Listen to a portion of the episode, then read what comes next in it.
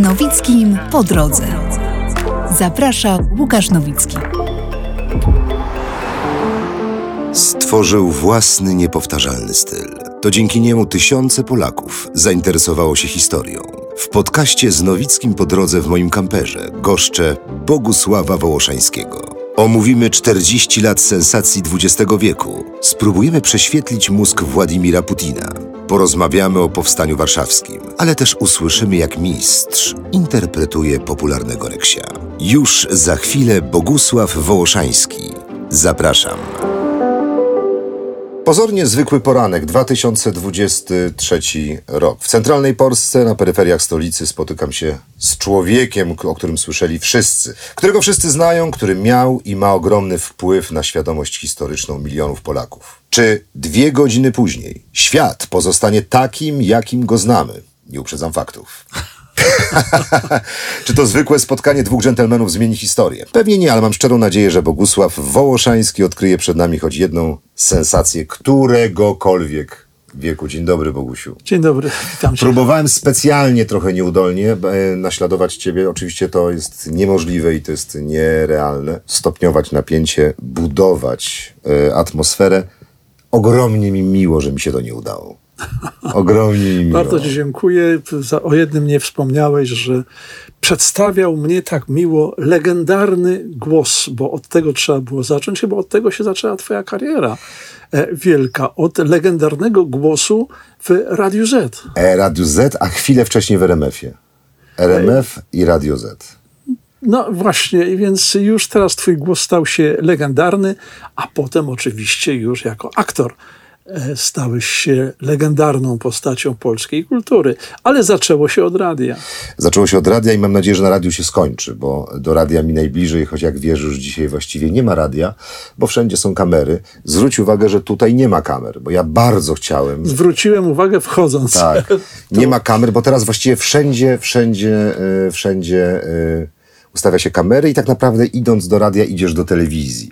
Politycy ubierają najlepsze garnitury, aktorzy świetne, świetne, świetne swetry, bluzy, a najpiękniejsze było to, kiedy ten głos brzmiał, dochodził nie wiadomo skąd, nie wiadomo było gdzie on jest, jak on wygląda. Pamiętam, to był 80 któryś rok, zobaczyłem Marka Niedźwieckiego na festiwalu w Sopocie i pomyślałem sobie, nie, to tak nie może być. Wiesz, był dla mnie niedźwiedziem, bogiem. Jak Głosem. zobaczyłem faceta takiego, no takiego no, normalnego, fajnego Marka Niedźwieckiego, to gdzieś stracił y, y, ten, ten szarm, ta, ta, ta, ta, ta historia, ta tajemnica z nim związana, z radiem straciły wtedy mm, e, rację bytu. Także dlatego ci niektórzy dziennikarze, którzy ukrywają twarz radiowi, szapoba, to jest wielka e, Mądrość. wielka mądrość i wielka chwała im e, za to. Czyli było to bardzo żenujący był ten początek, czy tylko... Wspaniały, bardzo Ci dziękuję.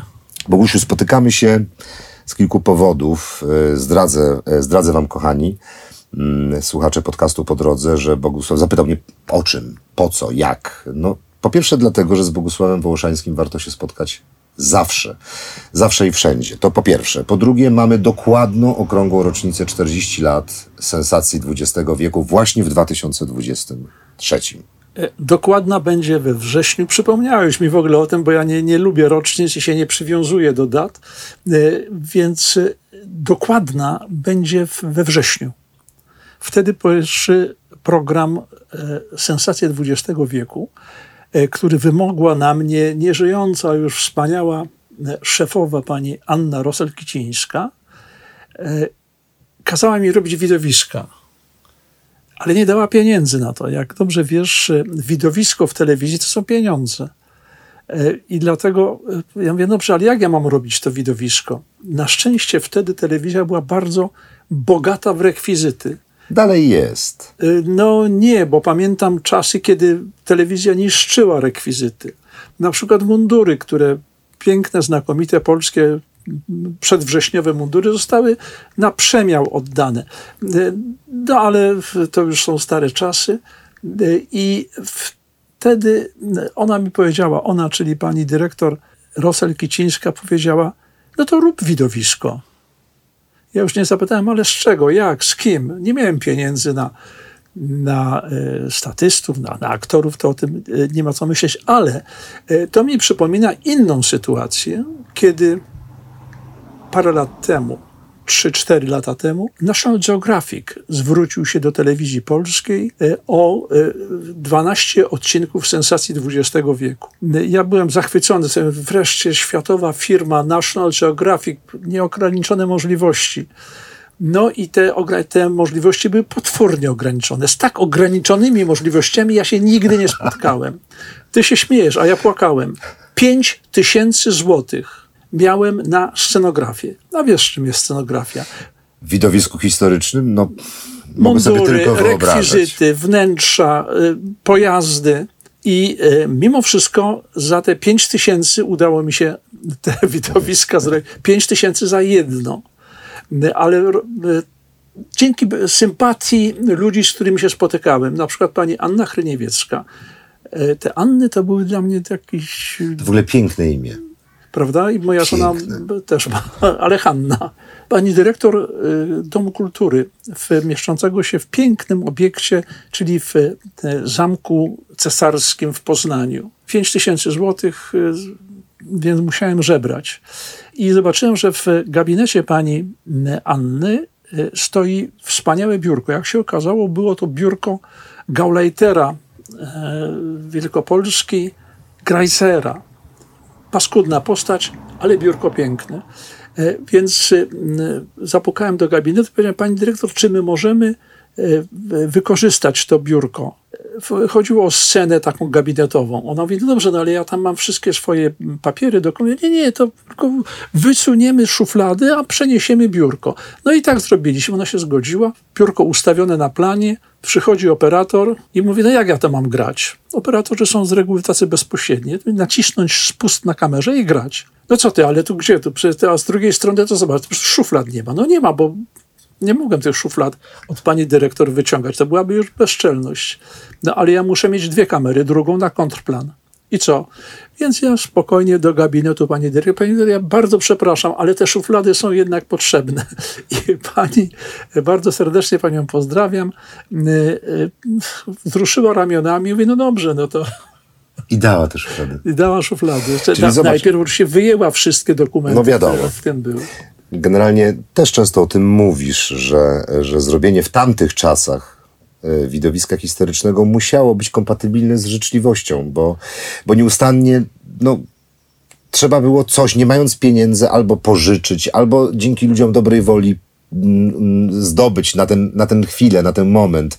Często o tym mówisz i za granicą, i w Polsce, nie? że bez tej życzliwości nie byłoby najmniejszej możliwości zrobienia tych pierwszych odcinków. Gdyby to tylko finansowo traktować i odbierać? E, w czasach e, dawno minionych, czyli w czasach socjalizmu, e, otaczałem się większą życzliwością, mówię o zagranicznych produkcjach, zagranicznych wyjazdach, niż obecnie. Kiedy robiłem zdjęcia w brytyjskich muzeach, pięknych, bogatych, niesamowitych, wspaniałe eksponaty, żaden z dyrektorów nie pytał o pieniądze. A teraz? No, teraz mają scennik i na przykład A, cień zdjęciowy w muzeum, sama opłata to jest 500 funtów. To przy takim bardzo ograniczonym budżecie to było Duża trudne kwota. do zniesienia. Wtedy nie było najmniejszego problemu. By, jakby podchodzili z większą życzliwością, chociaż szczególną życzliwość, spotkałem w Niemczech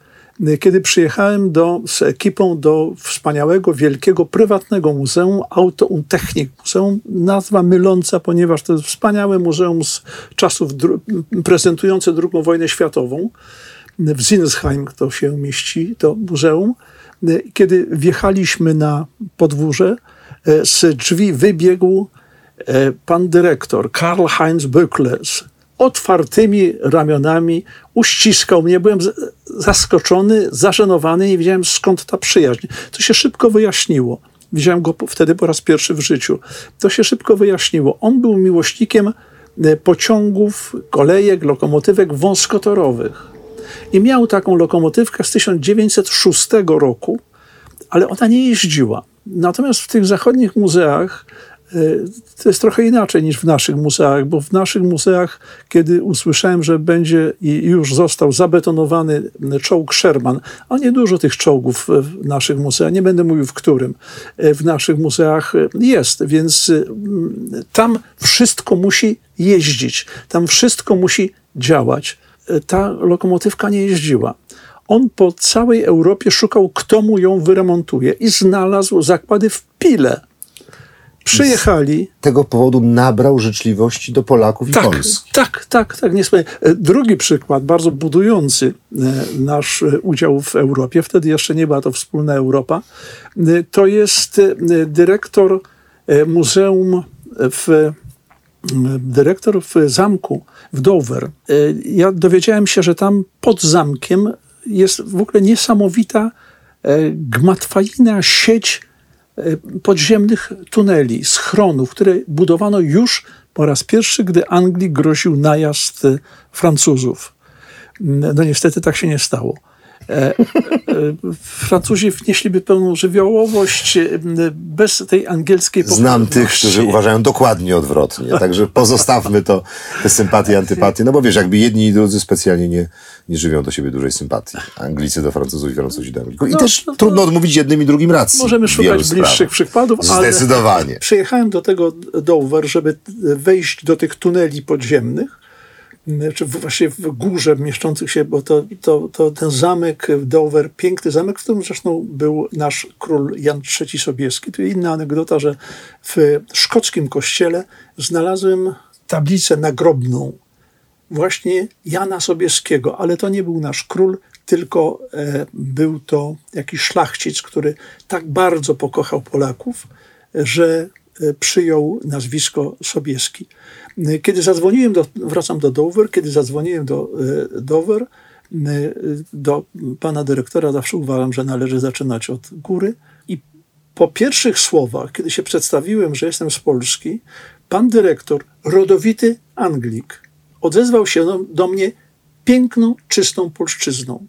On przyjechał na kurs w Krakowie, pracownia konserwacji zabytków, bardzo znakomita instytucja, organizowała takie właśnie kursy dla e, dyrektorów, żeby wiedzieli, jak się opiekować e, tymi zabytkami e, i zakochał się w Polsce. Przez trzy miesiące i nauczył się języka polskiego. Przez trzy miesiące potem wrócił na półroczne szkolenie do Krakowa być może to również udział Krakowa był w tym. No nie być może, jestem o tym absolutnie przekonany. Wcale się nie dziwię, bo... nie, no fajne miasto, bez dwóch zdań. Bez wątpienia, tak. I dlatego ten Anglik mówił pięknym, czystym polskim językiem. Jak ja mu przedstawiłem nasze założenia, cel mojej wizyty, tak bardzo nie, nie, wiedząc, czy tam mnie wpuści, bo to wszystko było jeszcze obiektem wojskowym, to wszystko było utajnione. Mhm.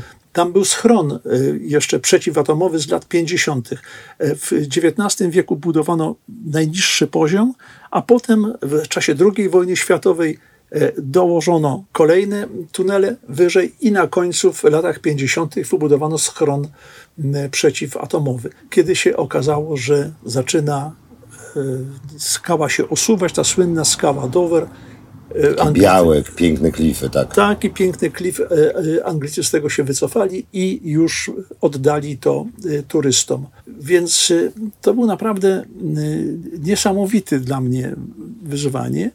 Zwłaszcza, że pan e, dyrektor powiedział, to, to, proszę, tu ma pan klucze, idźcie sobie tam, jak was nie będzie za długo, to zaczniemy was szukać. To 7 kilometrów tuneli jest. E, I tam było też takie ciekawe, ciekawe bardzo przeżycie dla mnie, kiedy zszedłem do takiego schronu z II wojny światowej e, i zobaczyłem, że w kącie stał wieszak.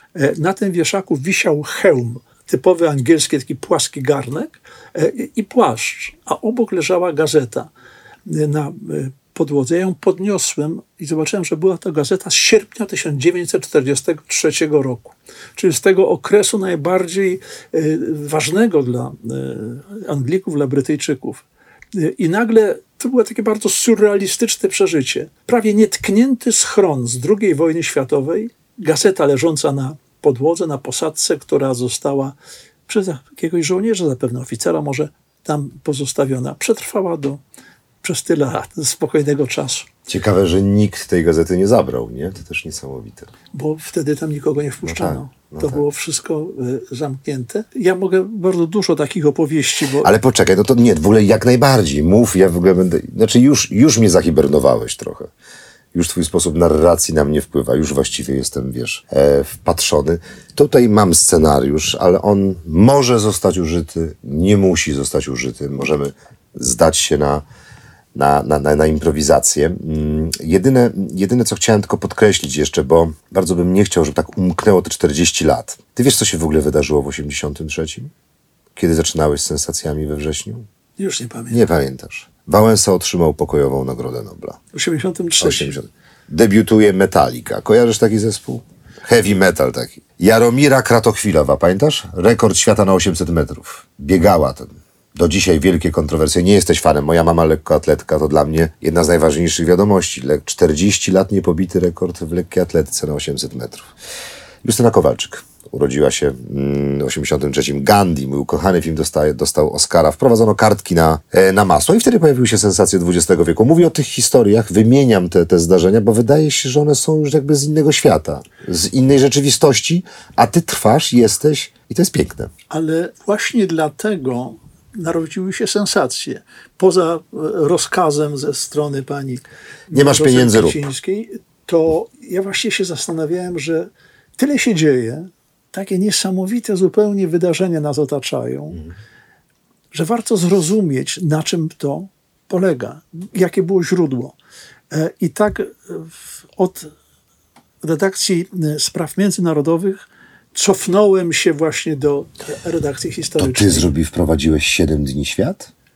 E, z wspaniałym, nieżyjącym już Andrzejem Turskim. Znaczy, to jest program, yy, na którym się w ogóle absolutnie wychowałem. Moja miłość do świata, do, potem do podróżowania w konsekwencji, do poznawania innych realiów, innych rzeczywistości, narodziła się w tym programie. To był program, który mi otworzył oczy na świat. Dziękuję Ci bardzo. Ty, I ty to Ale wymyśliłeś? to, ja to wymyśliłem, natomiast mm, robiliśmy to początkowo wspólnie z Andrzejem Turskim, a ja doszedłem do wniosku, że, że to bieżące dziennikarstwo, zupełnie źle się w tym czuję. E, I e, przyszedłem do Andrzeja, wówczas mojego szefa, on był dyrektorem pierwszego programu telewizji polskiej. To byli ludzie, co? E, Andrzej i- Turski, Boże, i- a jaki głos. No i y, wspaniały lektor radiowy, wspaniały głos, wspaniały człowiek, Osobowość, no w ogóle... wspaniała osobowość. I mówię, Andrzej, ty się tym zajmuj, mnie to nie odpowiada. Jak będziesz potrzebował, żeby cię zastąpić, to daj znać. E, I od tego czasu Andrzej y, to prowadził wspaniale rozwinął ten pomysł takiego prostego bardzo, a propos... e, Znaczy niby gadające głowy, wiesz, ale, ale jak? ale jakie, Ale, jakie głowy? Ale jakie głowy. E, Rzeczywiście byli tam zawsze e, najlepsi nasi komentatorzy, bo wszystko, czy w radiu, czy w telewizji, wszystko opiera się na ludziach. E, W radiu jeszcze na głosie, w telewizji e, również na Prezencji. na prezencji, na widoku. E, Więc e, i tak sobie ten, e, ten program mi właściwie powiedział, że trzeba się cofnąć do źródeł, żeby zobaczyć, jak się to wszystko rozwijało, dlaczego tak się stało. E, Czyli i- Turskiemu zostawiłeś teraźniejszość, sam zająłeś się przeszłością. Tak. Idealna hybryda. E, Bogusławie, wracając do sensacji. Mm, Nie jest tajemnicą, kochani. Ja sobie to policzyłem, bo nawet nie robiłem tego wcześniej. Pracowaliśmy razem pięć razy. Miałem ten zaszczyt pięć razy spotkać się z tobą na planie. E, Nie widzicie, Bogusława jest zdziwiony, ale tak, pięć razy i zapamiętałem sobie kilka, kilka elementów. To w ogóle były zawsze bardzo urocze plany, plany zdjęciowe, w tym sensie trochę e, branżowego języka użyłem. O Jezu, jak tam było miło. Było oczywiście napięcie, czasem braki funduszy, brak czasu, Zawsze, siadała ekspozycja. zawsze. zawsze. Siadała ekspozycja, więc pewne napięcia i nerwy były, ale generalnie to był bardzo, bardzo miły czas. Yy, I tę atmosferę, która tam była, między innymi wprowadzałeś e, pozytywną ty. Bardzo Ci dziękuję. Bardzo proszę. Musimy się częściej spotykać. Bardzo, no, ale w ogóle od dzisiaj to już będzie regułą. Jak, jak August Poniatowski, co czwartek jestem tutaj. Słuchaj, to było chyba w Wieluniu. Pamiętam taką sytuację, który, któryś z rekonstruktorów, już dokładnie nie pamiętam, w każdym razie podszedłeś do, do niego, chwyciłeś za guzik i powiedziałeś, co to jest? Przecież to nie jest guzik. Guzik w mundurze, w ogóle nikt na to nie zwracał uwagi. Guzik, to nie z tego okresu, to, to, to nie jest z tego munduru, to nie jest z tego oddziału. Ja już nie chcę teraz wymyślać, bo nie pamiętam, jakich używałeś słów, ale to jest jeden z przykładów na to, że zawsze bardzo uczciwie podchodziłeś do, do tych sensacji. To znaczy, od strony historycznej, wiarygodności prawdy, byłeś bardzo skrupulatny. To prawda, nie? To znaczy tutaj, a nawet się ciebie bali trochę tam czasami, bo czasami nie było jak zdobyć tego ym, dobrego guzika. Pamiętam, raz odpuściłeś, to byłeś tak nieszczęśliwy, jakby bomba atomowa nam spadła na ten, na ten wielki, bo musiałeś odpuścić, bo tam już nie było możliwości zmiany, zmiany kostiumu. I jest taka historia, o której opowiadasz, dotycząca Himmlera. Wiesz, która pewnie. To jest o pędzlu, o miseczce zardzewiałej. Powiedziałeś, że drugi człowiek Rzeszy nie mógł mieć zardzewiałej miseczki, zardzewiałej brzytwy i, i pędzla starego, wyleniałego. Jak wtedy sobie poradziłeś z tą sytuacją? Czy pamiętasz inne takie sytuacje, kiedy musiałeś iść na kompromis? No niestety y, czasami dość bolesne dla mnie. Y, y, Ja uważałem, że takich ludzi jak Himmler czy Hitler trzeba pokazywać, w, jakby byli rzeczywiście ludźmi złymi, paskudnymi, ale jednak pokazywać ich w takim codziennym życiu, przy codziennych, codziennych zajęciach. I stąd ta miseczka i, i pędzel i golący się Himmler. Himmler w zardzewiałej miseczce. Niemożliwe.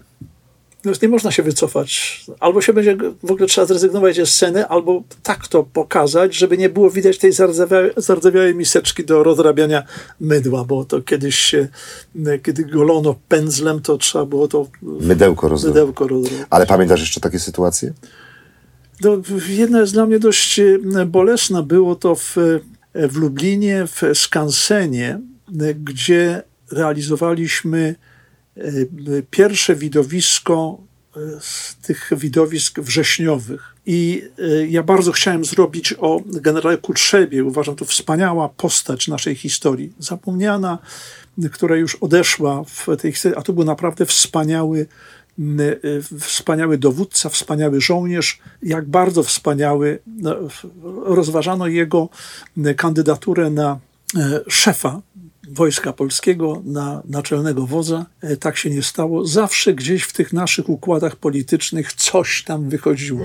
E, W, w przypadku e, naczelnego wodza e, Śmigły Ryc no, został naczelnym wodzem. Ja uważam, że to fatalne rozwiązanie, które bardzo źle się przełożyło na naszą historię.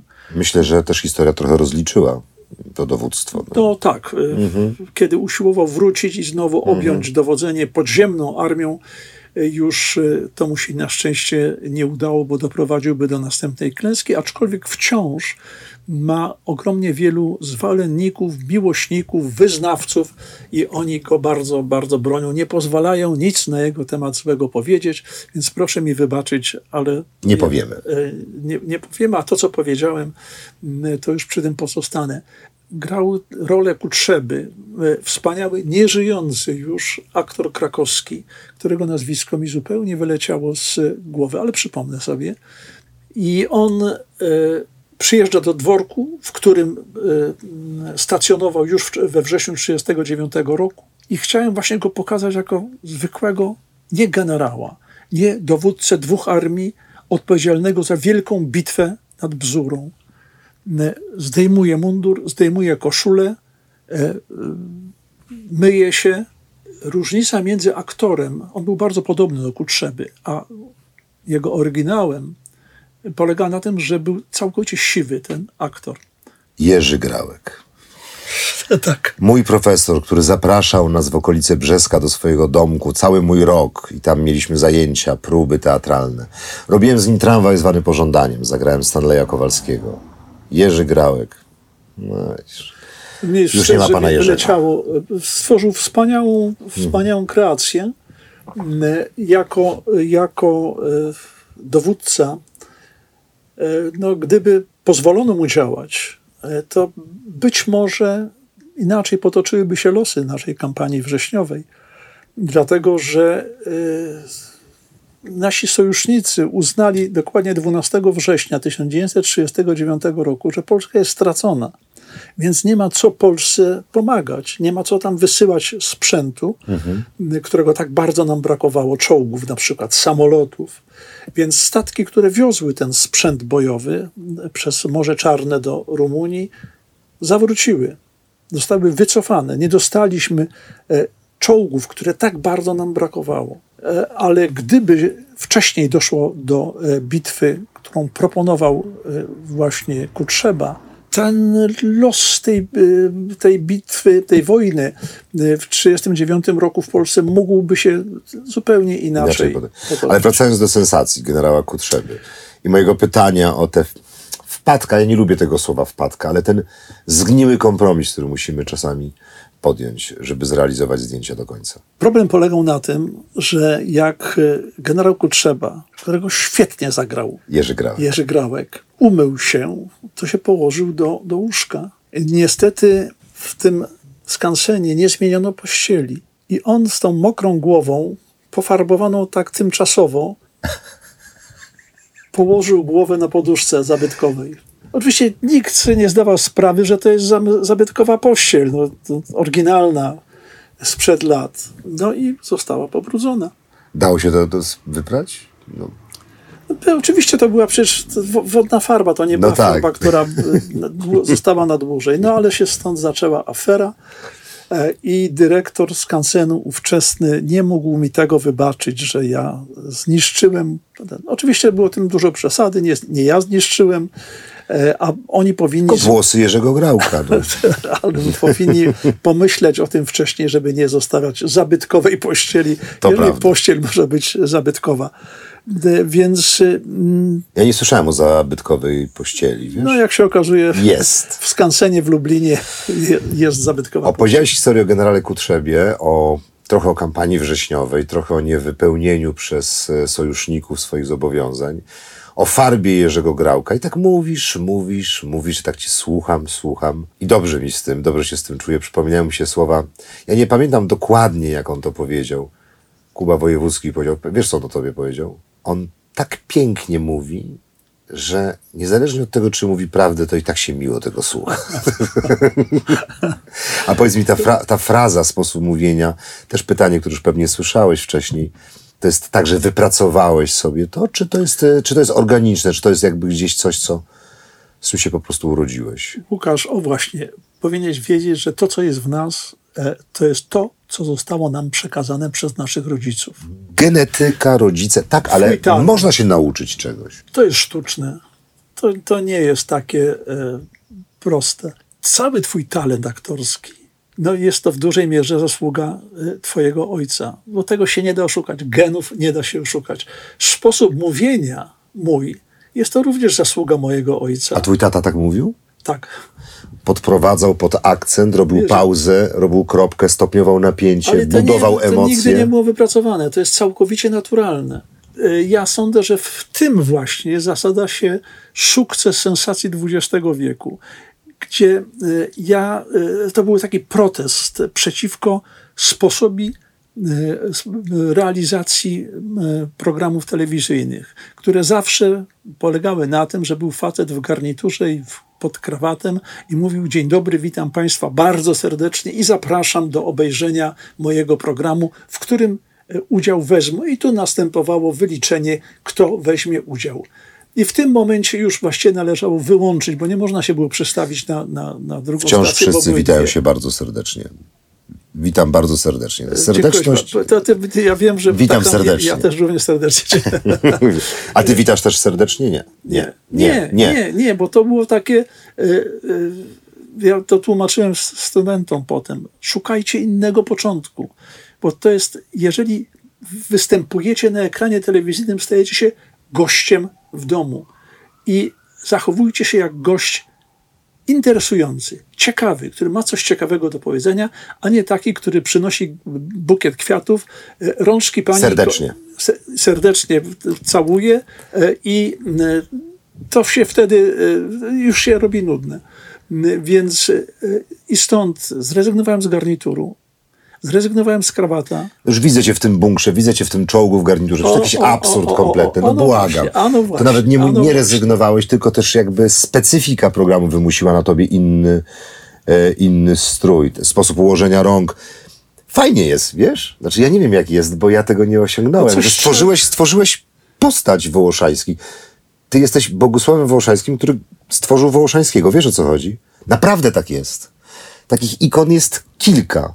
Gustaw Holoubek, mm, ty. No i mu- musiałbym się skupić, wy, wymieniłbym 10 osób, które, u których wszystko się zgadza. Od stroju, przez sposób mówienia, sposób właśnie układania rąk, też bardzo ważne, jak się układa ręce, przecież to jest największy problem przed kamerą, o czym wiemy. To się gdzieś wszystko razem ze sobą e, łączy. Metoda na Wołoszańskiego, mówię w stylu Wołoszańskiego, przecież te słynne kabaretowe numery na twój temat. No, jeżeli już kabaret robi sobie z ciebie żarty, to znaczy, że naprawdę jesteś na topie. W dobrym tego słowa, e, mnie jeszcze nikt nigdy nie parodiował. A nie, przepraszam, przepraszam, no ale to postać, którą grałem głosem Baza Astrala z Toy Story. Ale generalnie jeszcze nie doszedłem do takiego etapu, żeby ktoś mnie e, parodiował. Słuchaj, parę razy byliśmy na tym planie, było parę razy nerwowo. Nie przypominam sobie, żebyś kiedykolwiek przeklął, choć krążą plotki w środowisku, bo ja tam trochę podzwoniłem, że raz, raz jeden słowa na K fruwały w lewo i w prawo, dostałeś szału. Ja osobiście przez te kilkanaście dni To zdjęciowych z jest tobą... oczywiście nieprawda. Nie, nigdy, a co, nigdy nie zdarzyło cię przekląć na planie? Bo przy mnie nie. Wiesz, jak wiesz, w naszym środowisku przekleństwo e, ma inną barwę. Nie, nie jest e, czymś chamskim, tylko takim kolorytem pracy naszej. No ale ty nie przeklinałeś. Byłeś jedynym reżyserem, e, którego znałem, który nie przeklinał. No to, to miłe. To znowu ojciec, wychowanie, No geny. bez wątpienia. Bez wątpienia tam. Nie przypominam sobie, żeby mój ojciec kiedykolwiek e, użył Przeklął. jakiegoś brzydkiego słowa. Natomiast jak wiesz, nam się to zdarza, bo to jest pewien koloryt naszego zawodu. Tata nie klął. Ale to był taki gentleman, jak sobie teraz Wiesz- wyobrażam, pięknie ubrany, Nie, nie, wiesz, kapelutek, jest, kapelusz. E, Wiesz, zastanawiało mnie to, że kiedy ojciec spotykał się ze swoimi przyjaciółmi, oni ciągle byli e, na pan. To nie było. e, A wiesz, że mój ojciec z Piotrem Skrzyneckim do samego końca mówili do siebie No pan. właśnie, no właśnie. To, to była taka, taki sposób, taka elegancja tamtego świata, który już niestety razem z Twoim ojcem, z moim ojcem już sobie poszedł w zapomnienie, a to, co mamy, to wiemy, co mamy. Ale tak myślisz, to pan to była taka zabawa y, konwencją, czy, czy rzeczywiście pewien wyraz szacunku? Chyba szacunku, jednak y, nie- mówiło się wtedy do, po imieniu. Nawet jeżeli byli to ludzie, którzy e, razem studiowali, spędzili wiele lat ze sobą, ciągle mówili pan. Taka była zasada ówczesnego świata. E, e, taka elegancja tamtego świata. Tamtego czasu oczywiście. tamtego czasu. No to już nie wróci. To już nie wróci, nie ma co, co, co kruszyć o to kopii. Ja pamiętam parę razy na planie padło, y, padło imię Bogdan. Pamiętasz? Y, y, O to nikt cię nie pyta. Ja nigdzie szukałem w internecie, nie ma na ten temat żadnych informacji. Nie wiem, czy to jest tajemnica. Może to jest tajemnica. Ty jesteś Bogusław czy Bogdan? Bogusław. To dlaczego do ciebie mówiono Bogdanie? Bo to jest prościej mówić. A to jest niż- inne imię. Ja całkowicie, oczywiście, ale to w szkole podstawowej nauczycielka e, sobie uprościła i nie byłem Bogusławem, tylko stałem się e, e, Bogdanem i to tak e, często do mnie wraca teraz, ale Ale słyszysz tego Bogdana? Tak. Często tak? Moja żona Olga bardzo często słyszy Ola. I bardzo się, no może nie bulwersuje, ale mówi, przepraszam, ja mam na imię Olga, nie Ola, to Aleksandra, to jest zupełnie inne imię.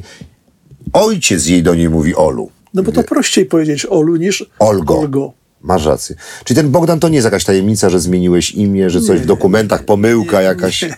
Po prostu skrót, żeby było wygodniej. jest y, dlatego, że moim e, pierwszym imieniem był Janusz, które poszło zupełnie w zapomnienie. Masz na imię Janusz? Tak. Janusz Wołoszański? Janusz Bogusław Wołoszański.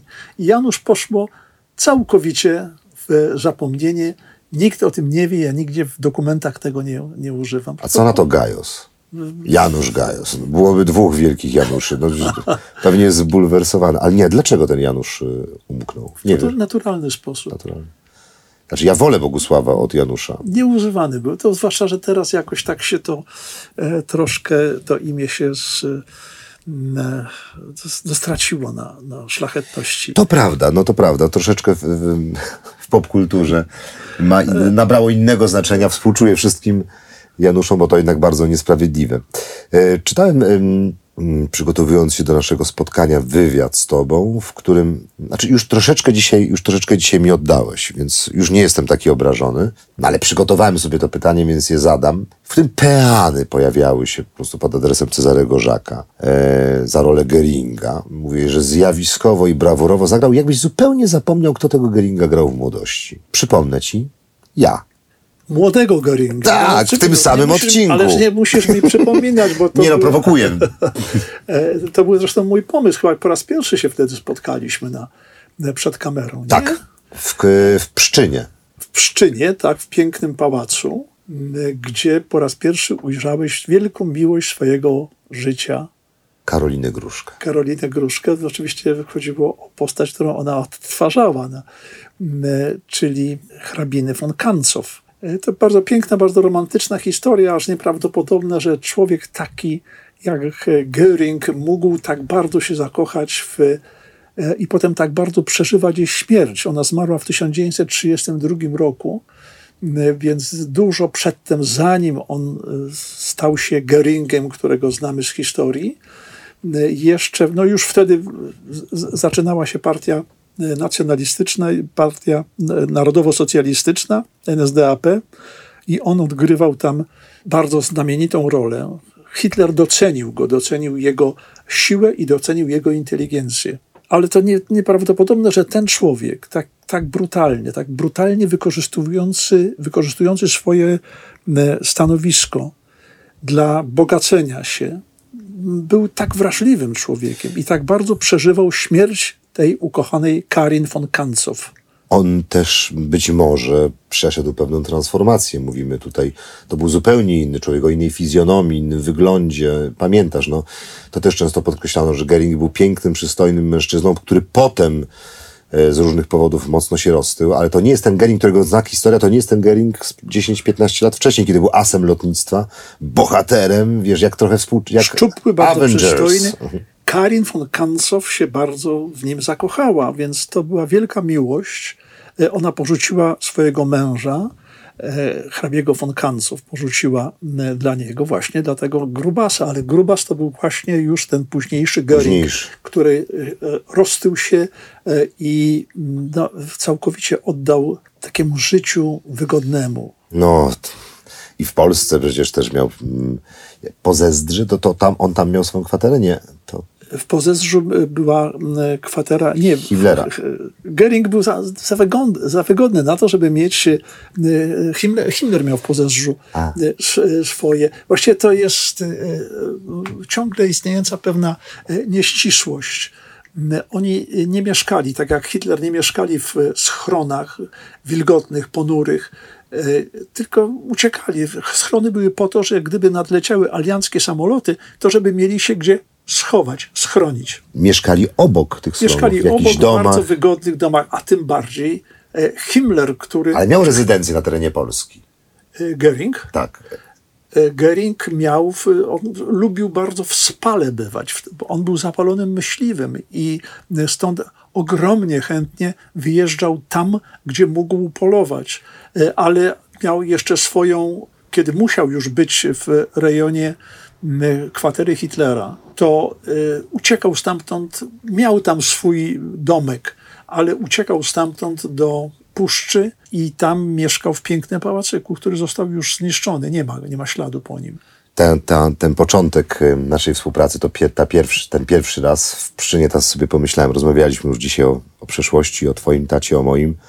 Tam przecież kręcono Magnata, tą wielką, wspaniałą rolę osadze mm, fon, y, o księciu Fontois w reżyserii Filipa Bajona, dokładnie w tych wnętrzach, w tych salach. No bo nie ma w Polsce tak dużo. No nie ma, Historia ale to tak spustoszyła Polskę.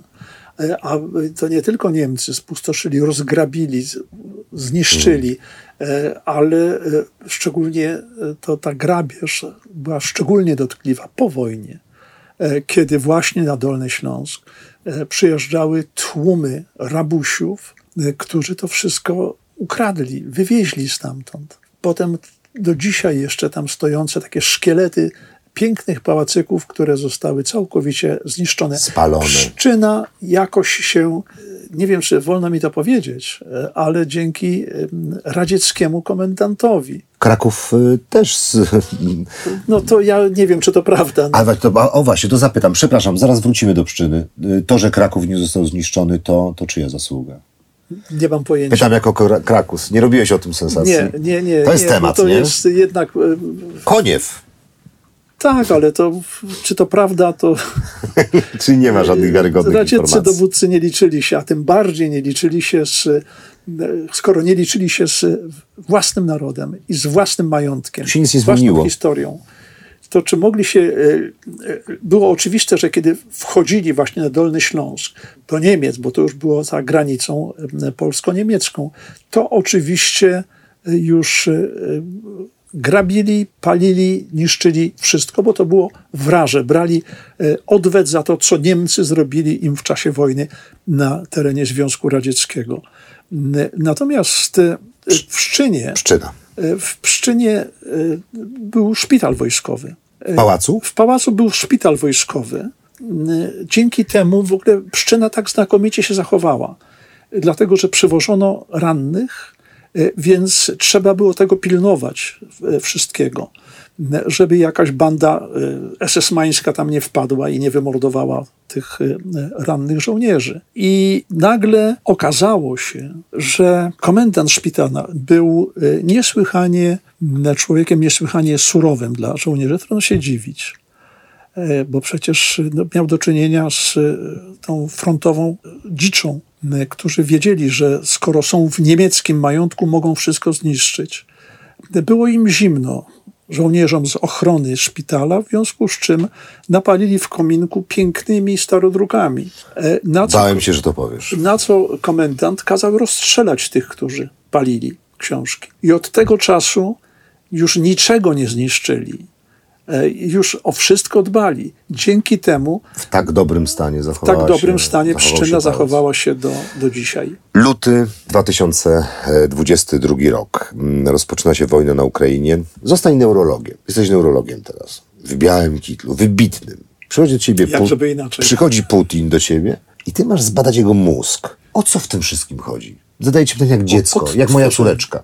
o odtworzenie Związku Radzieckiego. Przecież y, to, co stało się za czasów Gorbaczowa, czyli zlikwidowanie Związku Radzieckiego, rozpad Związku Radzieckiego, rozbicie na, na republiki, które stały się samodzielnymi państwami, tak jak właśnie Ukraina, to bardzo Rosjan boli. Putin postanowił, że on odtworzy Związek Radziecki, odtworzy mocarstwo, które będzie największym mocarstwem, nie Stany Zjednoczone, tylko Rosja.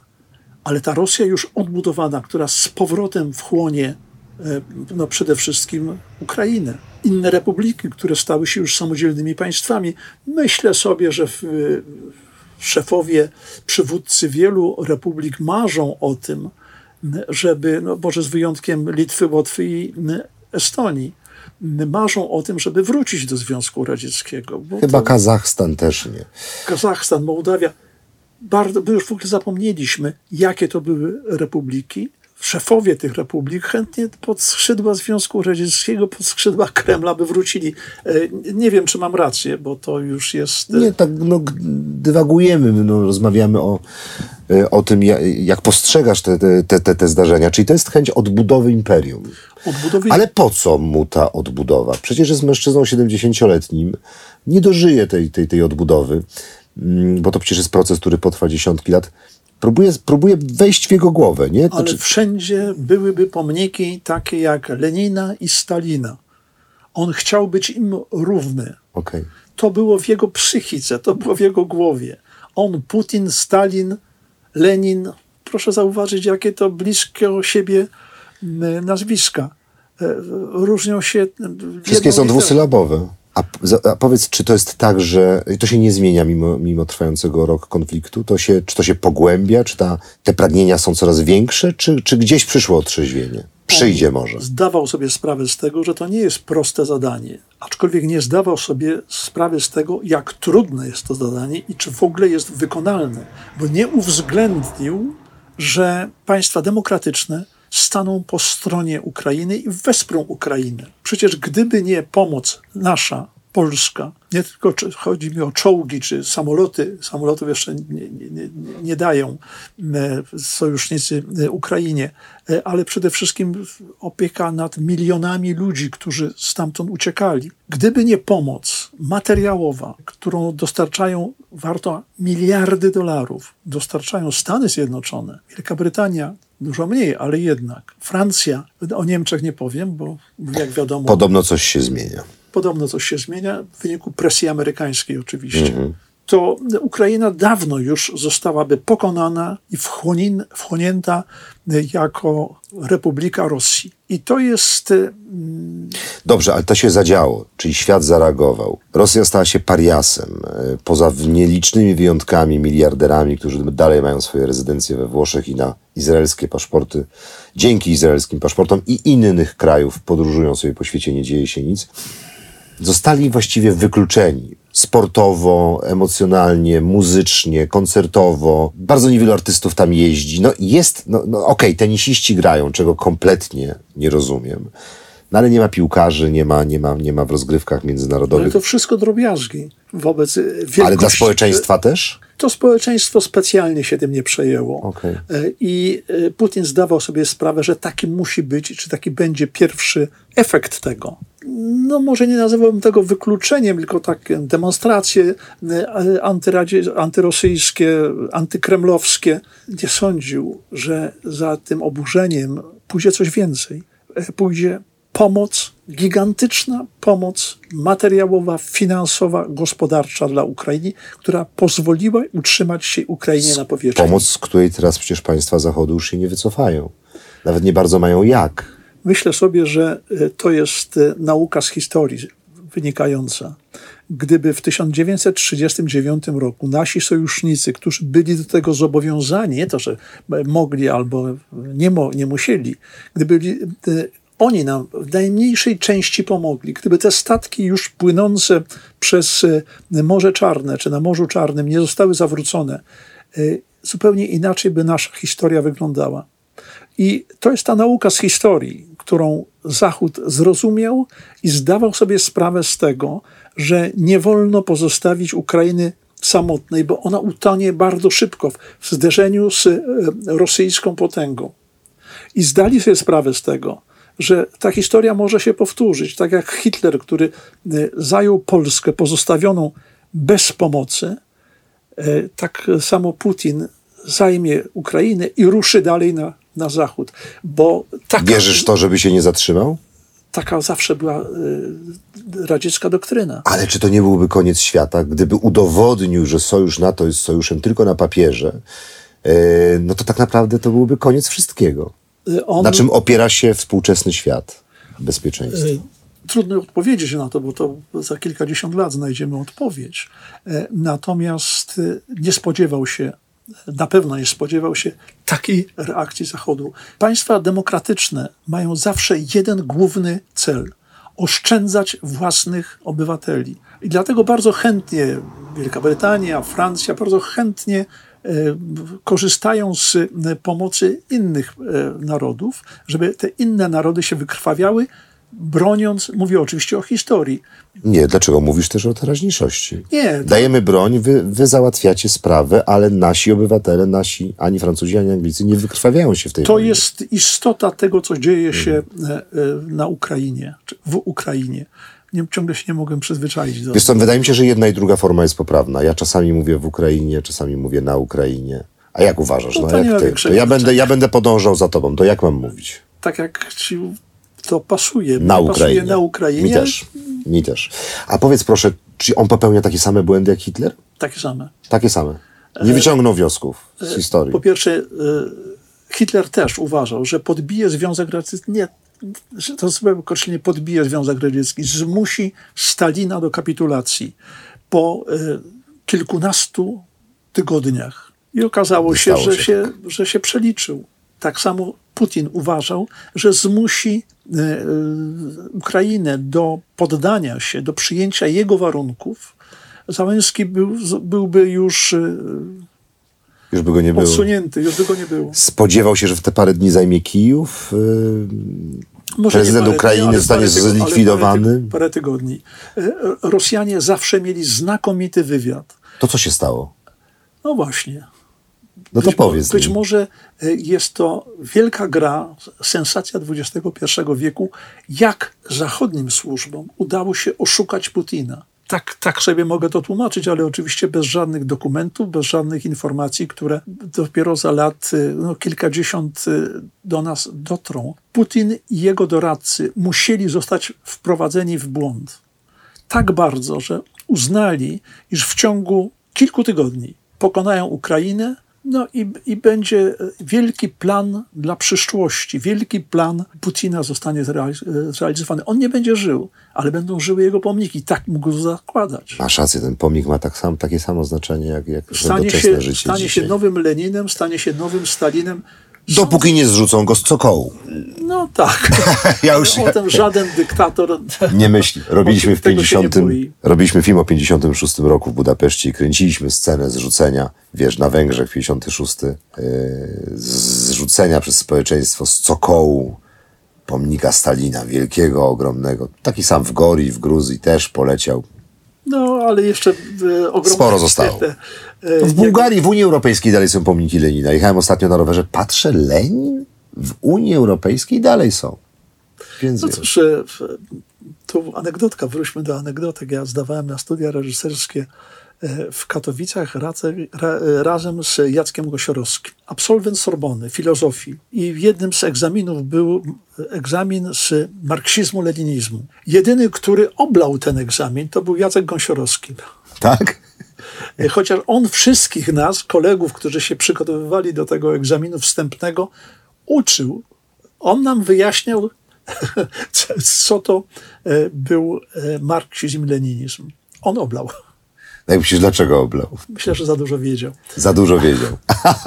E, Więc e, A mogę jeszcze o tego Putina, przepraszam cię, znaczy, bo, bo już zrozumiałem, już zrozumiem, jakie są potrzeby, ale interesuje mnie kres tego wszystkiego, bo przecież państwa zachodnie mogą wysyłać broń przez najbliższych wiele, wiele lat, stać je na to. Rosja ma nieprzebrane zasoby ludzkie, może niszczyć tę Ukrainę przez wiele, wiele lat, zaminowywać, bombardować, produkować kolejne bomby. W jaką stronę to twoim zdaniem zmierza? Jak to się skończy? Jak będzie wyglądał rozejm?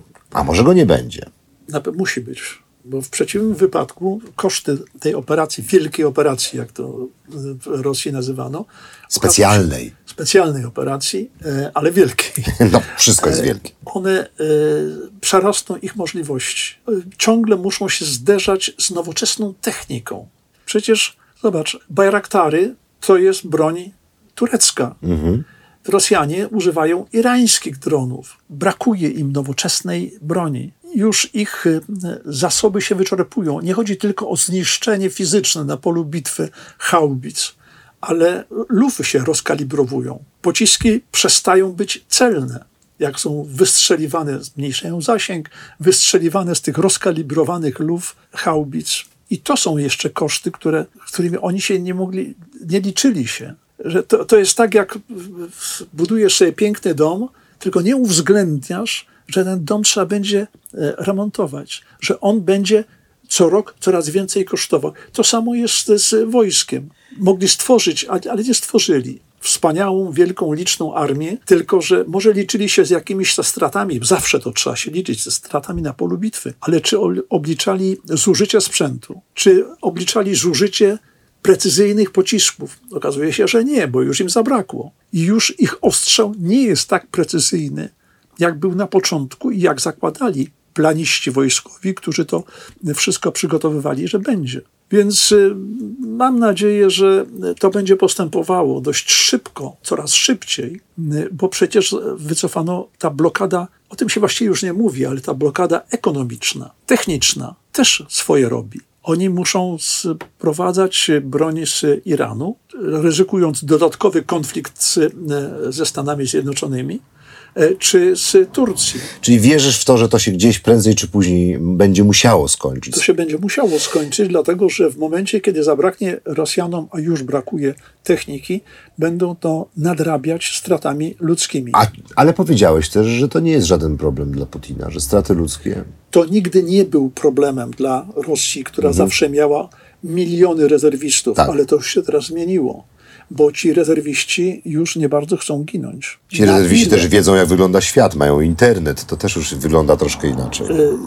My żyjemy w e, takiej bańce propagandowej, e, stworzonej z jednej strony przez propagandę rosyjską, z drugiej przez ukraińską, trzeciej strony to jest e, nasza propaganda.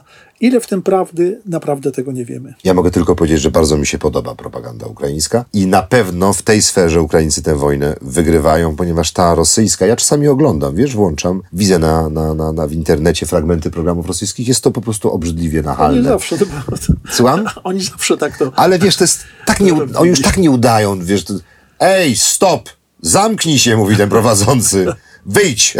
to jest w ogóle, wiesz, jak, jak sprzed 50-60 lat, niesamowite. To są te przyzwyczajenia. No. Ale myślisz, że społeczeństwo się nie zbuntuje? Nie powie dość, basta, było, to zawsze było, y, możemy oceniać y, przyszłość na podstawie przeszłości. To zawsze było bardzo pokorne y, społeczeństwo. Przecież Lubiące dyktatorów, nie? i te, w, zawsze, każde społeczeństwo lubi dyktatorów. Nie, nie, nie patrzmy daleko. Jak jest poukładane, tak? E, Jak jest tak, jest ktoś, kto bierze za to odpowiedzialność, Okej. w odpowiednim momencie można go powiesić, ale do tego czasu jest dobrze, kiedy jest ktoś, kto bierze odpowiedzialność łącznie z e, tym, że może zostać powieszony. Myślisz, że oni biorą to pod uwagę? Że Putin bierze w ogóle pod uwagę możliwość, że zostanie zlikwidowany przez swoich, ewentualnie rozliczony, albo nie wiem, że będzie, odbędzie się kiedyś proces? Nie wiem, bo trudno mi powiedzieć, jak e, silną osłonę, obronę zbudował Putin. Stalin całkowicie podporządkował sobie naród, wszystkie służby i on był nienaruszalny. I on mógł się nie obawiać tego, że e, poza tym propaganda e, stworzyła Stalina niesamowitego człowieka, Boga Stalina. O i Rosjanie wierzyli, że Stalin wygra wojnę z Niemcami. I tak się stało, że Stalin jest y, Bogiem.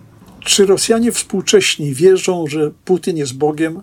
Nie wiem. Dzięki Tobie, Bogusławie, przyznam się teraz do czegoś, czego być może powinienem się wstydzić. Dowiedziałem się, że wojna nie zaczęła się w Westerplatte. Całe życie byłem uczony w szkole. Schleswig-Holstein, bomby i tak dalej. To Ty mi powiedziałeś, to Ty mnie nauczyłeś, że w Wieluniu. Naciągane. Cały czas się nad tym zastanawiam. No to powiedz. Bo każdy chciałby, każde miasto chciałoby, żeby wojna się u nich zaczęła. Czymś się odznaczyć w tej, w tej wojnie. Czy niemieckie samoloty mogły bombardować Wieluń o godzinie piątej, czwartej, 15 kilometrów od granicy. ale noc? Nie mogły. Jak? W dzisiejszych czasach mogą. W dzisiejszych to, to też tak nie do końca, ale Okej. no, zdecydowanie tak, bo, bo, bo już cała ta technika na to pozwala. Natomiast wtedy to było niemożliwe. Czyli okłamywaliśmy widzów w Teatrze Historii. Tak sądzę. tak sądzę. To, to nie wiadomo, czy okłam, okłamywaliśmy, czy nie. Natomiast wydaje mi się, że to niemożliwe i że Wieluń dołożył sobie do swojej historii taką piękną, mm, piękną legendę. Ale czy, czy Czyli mam jednak wiem. Gdańsk. To samo, ale to, to samo z Tczewem. Czy niemieckie samoloty w nocy mogły atakować tak trudny cel, most tczewski? No nie. Nie, ale pozostawmy to tym, którzy to badają, sprawdzają, raporty, do, docierają do e, źródeł. Mnie się wydaje niemożliwe. Mosty są zawsze trudnym celem. To wojna w Wietnamie nawet, czyli mamy lata 70. no wcześniej. 60. e, 60. Tam był jeden most, który oni atakowali, Amerykanie atakowali chyba 10 razy. Nie mogli go zniszczyć. Ale ze względu na jego szerokość, yy, ze względu na... To most jest w ogóle bardzo, jak się z góry na, patrzy na, na, na, tę siutką kładkę, naprawdę trudno w nią Trudno trafić. E, i- Chyba, że ma się pociski samonaprowadzające, tak? Wprowadzi się no, dane GPS, to zupełnie dzisiaj inaczej. Inna, Tak. e, inna technologia. Natomiast e, wydaje mi się to mało prawdopodobne, żeby Wieluń to nie było duże miasto, to nie było pięknie oświetlone miasto. Nie. To, to była mieścinka taka e, ciemna dosyć. chyba że na oślep rzucali, ale to Anglikom w 1941 roku zdarzało się, że bomby, które zrzucali, trafiały 7 kilometrów od wyznaczonego celu, e, a przecież atakowali e, duże zakłady. Więc ta historia jest bardzo, Okej. bardzo Dobrze. dziwna. Kolejna, mm, kolejna mm, ciekawostka. I kolejne nasze zawodowe spotkanie. Niejako trochę przez przypadek wystąpiłem w tych sensacjach e, w zastępstwie za Maćka Sztura. E, Kuzniecow, pseudonim Puch. Rosyjski komandos, który mm, wkradając się w, zdobywając zaufanie, nie pamiętam, to był Gauleiter Rzeszy, nie, pamiętasz? e, Koch. Koch zdobył informacje na temat Kurska. I mówi się też z tego powodu albo innego, że wpłynął na losy wojny. Czy on był pierwowzorem Klosa? Nie, to bez wątpienia Klos nie miał żadnego pierwowzora. Pierwowzoru. Od początku do końca wymyślony. Klos był od początku do końca bardzo zgrabnie opowiedziany, Świetnie. ale to nie była żadna y, postać historyczna. Nie musiała być. Czyli Kuzniecow nie był. Y, Kuzniecow nie. Okazuje się, że Kuzniecow, mówimy o radzieckim oficer, czy oficerze radzieckiego wywiadu, który bardzo sprytnie wdarł się w szeregi y, niemieckie. On dowiedział się o tym, że y, będzie wielkie spotkanie Wielkiej Trójki w Teheranie Nie wiedziałem. on doprowadził do, do tego, żeby przygotowania e, radzieckie, że, e, e, przygotowania niemieckie spaliły na panewce. Przecież już była specjalne komando, na czele którego oczywiście stanął Otto Skorceny, chociaż tu też e, mała anegdota, to nie jest poprawna wymowa jego nazwiska, bo to był Otto Skorzeny, on pochodził ze Skorzęcina, ponieważ Niemcy nie potrafią wymówić ż, RZ wymowili jako Skorceny. Skorceny. Czy to jest ten, który odbił Mussoliniego? To jest ten, który no, przyczynił się do odbicia Mussoliniego, bo był to cwaniak dużej klasy, który chętnie przygarnął wszystkie zasługi oddziału e, majora Morsa, bo ten oddział właściwie dokonał mm, uwolnienia e, Mussoliniego, a Skorceny się chętnie Pod pod, tym. tym podpisał. Do tego stopnia, że wcisnął się do kabiny niewielkiego samolotu, który miał zabrać Mussoliniego z góry Gran Sasso, ze szczytu góry Gran Sasso, gdzie był więziony w hotelu Campo Imperatore. I ten samolocik był dwuosobowy. Był pilot i był Mussolini. I nikt więcej tam y, nie mógł się ten... A, a nie wielki kloc dwumetrowy skorceny, który się tam na siłę wcisnął e, i kazał pilotowi startować. Niewiele brakowało, by się rozbili, bo pas startowy był bardzo krótki. To była łąka na e, z- szczycie góry. I także do tego stopnia, że kiedy już ten samolot dojechał do tej grani, to jeszcze zaważył z koła, kołami o, e, o, o koniec tego lądowiska Ale poleciał z nimi. ale poleciał. Chodziło o to, że ch- chciał być ra, przy Mussolinim, Znaczy chciał wylądować po prostu. z Mussolinim, z Mussolinim. i potem Mussoliniego i potem go nie opuszczał. Jest takie zdjęcia, kiedy Mussolini i Skorceny przybywają do Hitlera i wysiadają z samolotu już e, e, dużego transportowego, pasażerskiego samolotu Junkersa. Wypiął pierś do medali i wszyscy uwierzyli, że to on e, e, uwolnił e, Dalej takie indywidua się pojawiają cały czas we współczesnym Zawsze. świecie, to się nic nie zmienia. Ale on miał też wpływ chyba na transfer nazistów do Ameryki Południowej. Ja, ja, powiedz, czy to jest, czy ja sobie zmyślam, bo ja lubię sobie wymyślać ym, i wierzyć potem we własne historie. Czy ja mogłem być, na, bo ja byłem na Fuerteventurze, to jest taka wyspa kanaryjska i tam widziałem dom. Dom, o którym na miejscu miejscowi mówią, że to był dom, z tego punktu przerzucano nazistów do Ameryki Południowej, to- plaża Kofete. Czy to jest możliwe, czy ja sobie... Jest to oczywiście możliwe. E, Że rezydencja taka piękna. Pamiętaj, że władza w Hiszpanii przeszła już e, jeszcze przed wojną, a w wyniku wojny domowej w ręce e, faszystowskiego dyktatora Franco. On bardzo wspomagał, zwłaszcza, że widział w tym świetny interes. Przerzut niemieckich specjalistów do e, Ameryki Południowej, zwłaszcza do Argentyny, która budowała dopiero swoją armię e, i chętnie korzystała z tych specjalistów wojskowych, no, się opłacał. A Franco. co przypływały statki do wybrzeży, y, do Wysp Kanaryjskich i ja- jak to w ogóle wyglądało? Przecież trzeba było tych nazistów też przewieźć na te wyspy, tak? To nie było takie łatwe. Główny, główny punkt przerzutowy to, e, to była Genua. Genua. E, I z Genuły wychodziły statki, których oni. To już za Kolumba był ważny punkt. To już był tak. E, Podobnie jak Wyspy Kanaryjskie, bo przecież na, Mhm. na którejś z wysp na Teneryfie, ale nie, na Może- takiej małej wysepce obok La Palma, Hierro, La Gomera. na Gomerze. Mhm. E, Na Gomerze przecież do dzisiaj istnieje dom, którym, z którego wyruszył w podróż do Ameryki Kolumb, dom Kolumba. Więc e, no, to była taka stacja przesiadkowa. Mhm. Wyspy Kanaryjskie były znakomitą właśnie stacją przesiadkową w długiej podróży e, z Europy do e, Ameryki. Tam też I Skorceny nadzorował, tak? Ten cały, yy, Skorce, całe te, te Skorceny transfery. założył, założył taką e, organizację Pająk. Der To on. Spine. E, Założył taką organizację, która miała wspierać jego kumpli z SS w tej ucieczce przed sprawiedliwością. Jaki był jego udział? Co zrobił? Czego dokonał? To tak naprawdę do dzisiaj nie, nie wiemy. Była to tajna organizacja, a, a potem na to nakładały się legendy. Mamy pewność, że na pewno się pod tym wszystkim podpisał. Niezależnie od tego, czy cokolwiek zrobił, czy, czy nie. No, przede wszystkim jest e, sprawa, w jaki sposób wydostał się z niewoli, bo przecież był w rękach amerykańskich. Ta oficjalna wersja jest bardzo mało prawdopodobna, że schował się w bagażniku samochodu komendanta obozu. A duży mężczyzna, prawda? 2 metry i 120-140 kg krzywej wargi. I kierowca nie zauważył, że ma tak obciążony bagażnik, ale kierowca miał nie zauważyć, że tam się w bagażniku ukrył skorceny i go e, wywiózł poza bramę więzienia, gdzie go przetrzymywano. Jeszcze bardziej ciekawy jest, biorąc pod uwagę to, że po wojnie Skorceny działał z wywiadem izraelskim i dla wywiadu izraelskiego. To się wszystko tak Jaka plastyczna osobowość. O, jego bardzo. bardzo.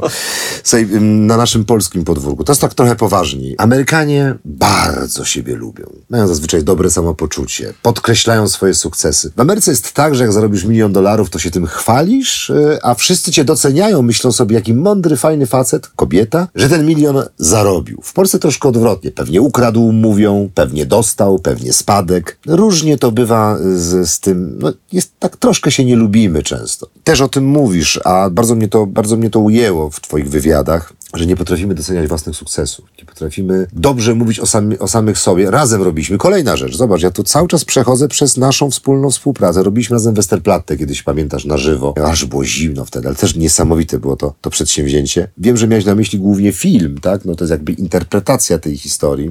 Nie każdy tak myśli, ale generalnie troszkę robi się z obrońców Westerplatte tchórzy. Troszkę nie mówi się o enigmie, nie mówimy o, o enigmie, wiesz, nie mówimy o wielu rzeczach. No Pozwalamy Brytyjczykom skraść nam ten, ten sukces. Jest właśnie taka nasza wada narodowa, że nie potrafimy pokazać się światu, że to Polacy wygrali wojnę. Bez przesady, bo wojnę alianci wygrali, nie skrócili, wygrali dzięki Enigmie, a Enigmę złamali, szyfr Enigmy złamali polscy kryptolodzy z Marianem Rejewskim, wspaniałym facetem na czele. Natomiast ci, którzy to dokonali, bo to był duży zespół, który pracował w e, koszmarnych warunkach, który zachował tajemnicę, to, to był podstawowy warunek, żeby ta operacja się udała. Zachować tajemnicę, bo w przeciwnym wypadku e, Niemcy zmieniliby mechanizm Enigmy i nic by z tego, maszyny Enigma i nic by z tego nie wyszło. Byli tak zdyscyplinowani, byli tak znakomitymi pracownikami, oficerami wywiadu, że dali aliantom maszynę, dzięki której alianci mogli potem dowiadywać się, kiedy przylecą samoloty, żeby bombardować Londyn, kiedy wychodzą w morze uboty. Alianci Brytyjczycy wygrali bitwę o Atlantyk, dzięki czemu inwazja w Normandii była możliwa, bo przecież był to główny, główny rejon zaopatrywania przewozu, przerzutu żołnierzy amerykańskich, przede wszystkim sprzętu, amunicji, uzbrojenia.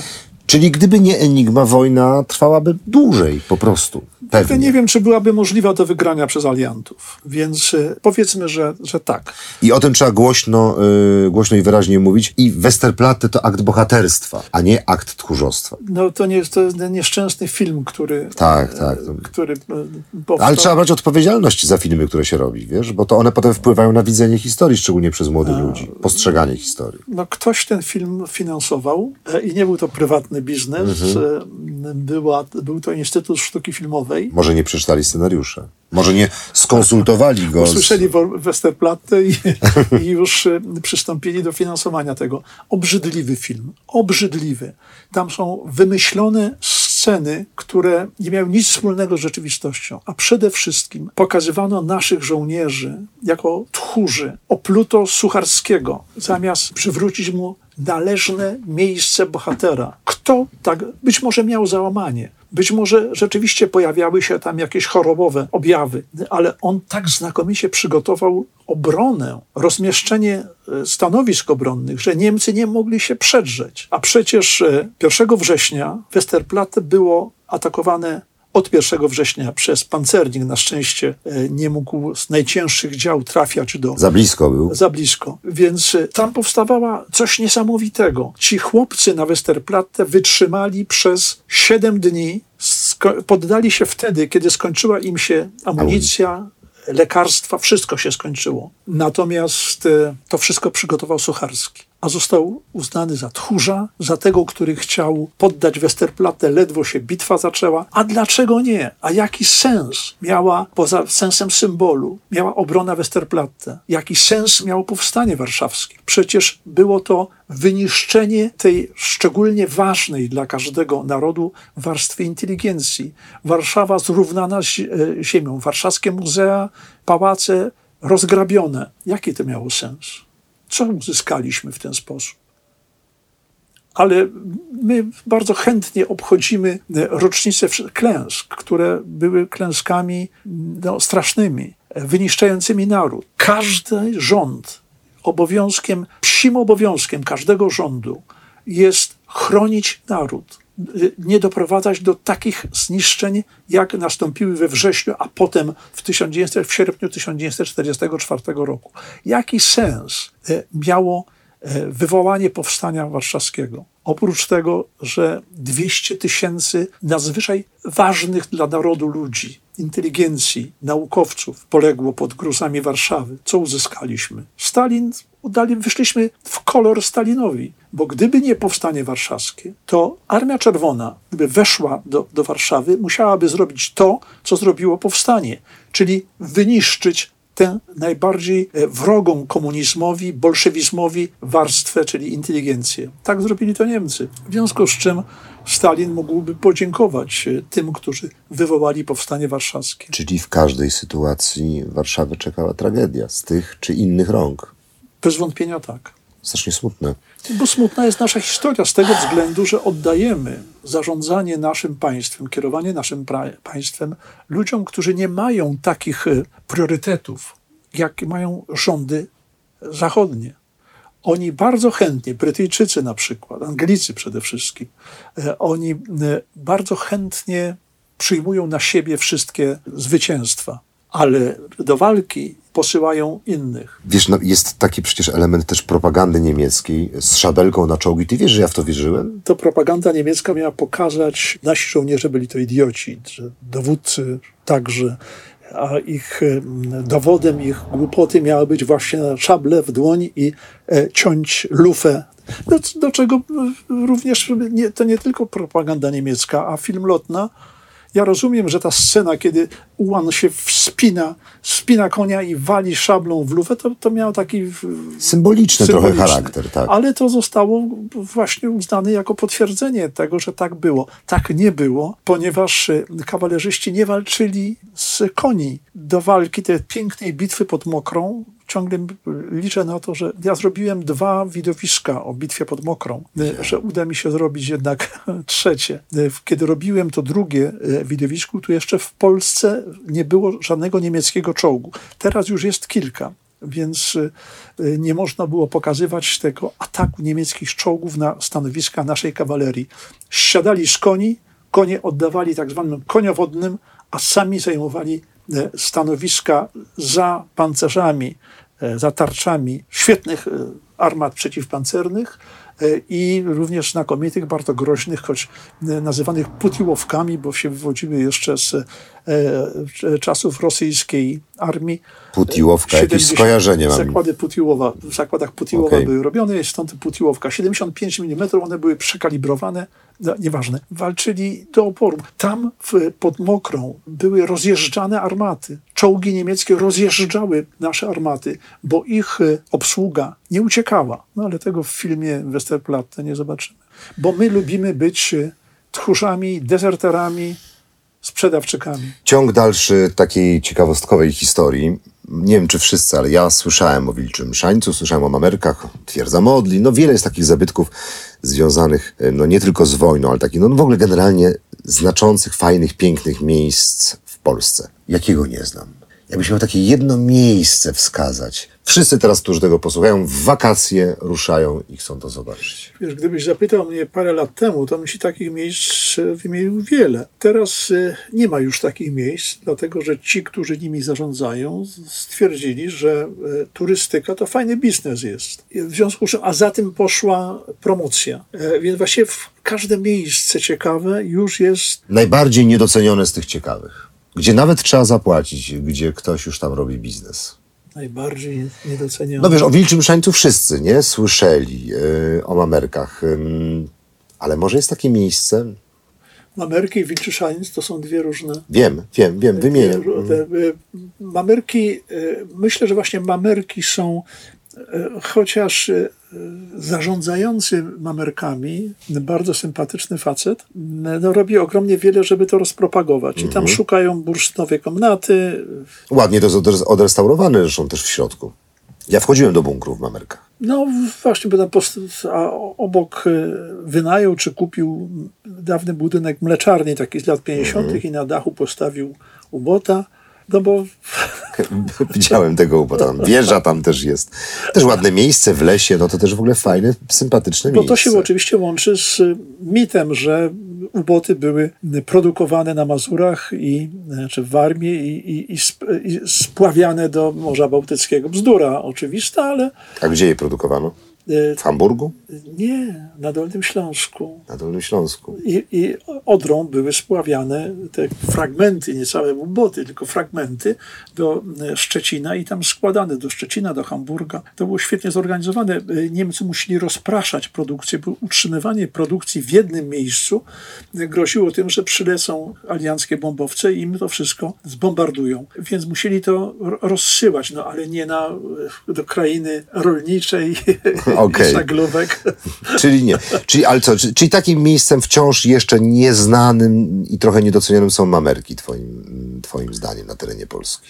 No w pewnym sensie hmm. tak, hmm. dlatego że tam w sumie niewiele zostało. Są, stoją te betonowe no skorupy. Tak. Mhm. Można wejść do tego, żeby zobaczyć, jak to jest klaustrofobiczne. Jest. E, natomiast e, zastanowię się, bo to pomyśl spokojnie. Moje, moje e, poszukiwania dotyczą wielu najrozmaitszych epok historycznych. Mm -hmm. Jest ogromnie znakomita, bardzo ciekawa twierdza Bojen. Ogromnie ciekawa, no jeszcze tam jest ogromnie wiele do zrobienia w tej twierdzy. Co ciekawe, jej, jej historia jest niesłychana, ponieważ w czasie wojny tam był więziony generał Własow. W twierdzy Bojen w Giżycku generał Własow. To jest często przypisy, propaganda mu przypisała e, zbrodnie popełniane przez Własowców w Warszawie w czasie powstania warszawskiego. To nie jest zgodne z prawdą.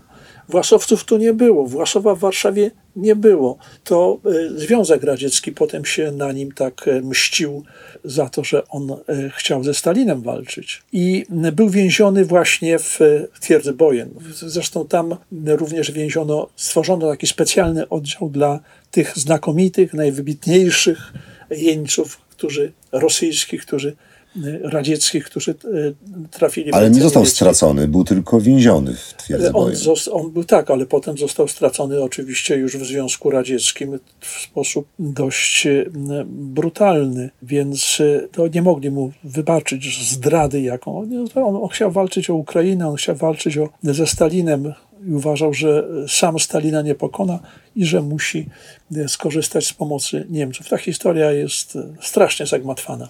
Czyli w, e, Bojen w Giżycku. No to jest jaki, patrz, ja, ja w pasjonujący się historią nie słyszałem o tym miejscu, więc to jest dokładnie to, co chciałem od ciebie uzyskać. Możesz krótko odpowiadać taki nie. Chciałeś kupić czołg T-34? Nie. Nie. Czy chciałeś postawić armatę u siebie w ogródku? Tak. Tu w Konstancinie? Nie. Znalazłem piękną armatę z początków XX e, wieku. Ona stała w Czosze, przy zamku Czocha. Armata dokładnie taka sama, jaka stała przy grobie Piłsudskiego. Przy grobie Piłsudskiego były dwie takie armaty. Ta, która była w Czosze, wyciągałem ją z pomocą ekipy. Jak się znajduje armatę? No, rozumiem, że ona tam jest... Ona tam po prostu już tam pozostawiona. Nie wiem, jak ona tam trafiła, ale Okej. stała sobie przed zamkiem. No nie można sobie brać armaty, która sobie stoi. stoi sobie przed zamkiem, e, co więcej, postawiona na trawie, w związku z czym pod ciężarem własnym się zapadła i koła drewniane, cała konstrukcja koła, na zewnątrz była oczywiście metalowa obręcz, ale wewnątrz to były drewniane szprychy, to wszystko już zgniło. Nie wiem, czy to, e, czy to odrestaurowano. Zastanawiałem się, dlaczego. E, To była Agencja Mienia Wojskowego, właścicielem e, Czochy. Dlaczego e, nie, nie kupiono parę puszek jakiegoś dobrego preparatu, który by zakonserwował to drewno? E, Więc e, ja pomyślałem sobie, że zamówię działo, które byłoby w, całkowicie odpowiednie dla zamku Czocha, czyli odlew jakiejś armaty XVI-wiecznej w zamian za tę armatę, która tam stała przed zamkiem. No ale Nie udało się. nie udało się. Tak, odrobinę o teraźniejszości. Rozumiem, że cały czas realizujesz kolejne odcinki e, W Polsacie. e, w Polsacie. Cały czas marzysz o, o bitwie pod Mokrą. Jakie jeszcze plany? Cały czas wydajesz książki, piszesz o Ameryce, tak? Czy już... E, Zabić Amerykę to jest książka, która właściwie i o zabiciu Ameryki marzył s- e, Hitler. Potem jego plany przejął Stalin i obydwu to się nie udało, chociaż mieli tak gigantyczny potencjał. E, Natomiast jest to również książka o e, najwybitniejszym polityków z polityków e, XX wieku. Franklin Delano Roosevelt, paraliżowany, e, jeżdżący na e, wózku, był genialnym politykiem, który rozumiał politykę i wspaniale potrafił ją rozgrywać. Potrafił wygrywać e, bitwy, które miał z góry przegrane. On e, miał przeciwko sobie e, ogromną rzeszę zwolenników izolacjonizmu, którzy uważali, że Stany Zjednoczone nie powinny się mieszać w sprawy Europy.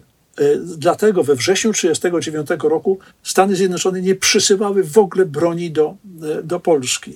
E, Byłoby to po prostu niemożliwe, biorąc pod uwagę, że zbliżały się kolejne wybory i tego rodzaju decyzja Roosevelta zakończyłaby się dla niego źle i w ogóle nie, nie była możliwa do zrealizowania, biorąc pod uwagę ogromną liczbę przeciwników przyłączenia się Stanów Zjednoczonych do wojny. Ale jednak Roosevelt tego dokonał. Jak? I to jest właśnie pasjonujące. On przeprowadził wspaniałą grę, która przekonała wszystkich, że jednak e, Stany Zjednoczone muszą przystąpić do wojny, ponieważ Hitler wojnę wypowiedział. Roosevelt, ten sparaliżowany polityk, doprowadził do tego, że Hitler wypowiedział wojnę Stanom Zjednoczonym, rozwiązując ręce Rooseveltowi. Od tego momentu cała Ameryka przyklasnęła przyłączeniu się do wojny. I o tym piszesz książkę. Tam troszkę też Japończycy się przysłużyli. No tak, Pearl to, Harbor, to, nie? inny, to inny front. To, to, No inny front, ale jednak koalicja. E, Tak, tylko ta sama. E, Amerykanie byli e, bardziej chętni, żeby zaakceptować udział w e, e, wojnie na Dalekim Wschodzie niż w Europie, bo uważali, że interesy Ameryki leżą na Pacyfiku. Takie było hasło przeciwników Roosevelta. To w ogóle zgodne z prawdą jest, prawda? Bo Zgodnie tam z i złoże naturalne i, i Ale tak. Roosevelt ich wszystkich ograł. Roosevelt doprowadził do ujawnienia planu, który nie był planem. Planu e, Rainbow Six, taki e, plan e, dla armii amerykańskiej. To było studium tego, co Stany Zjednoczone powinny zrobić. Bardzo dalekie od rzeczywistości. Czyli geniusz.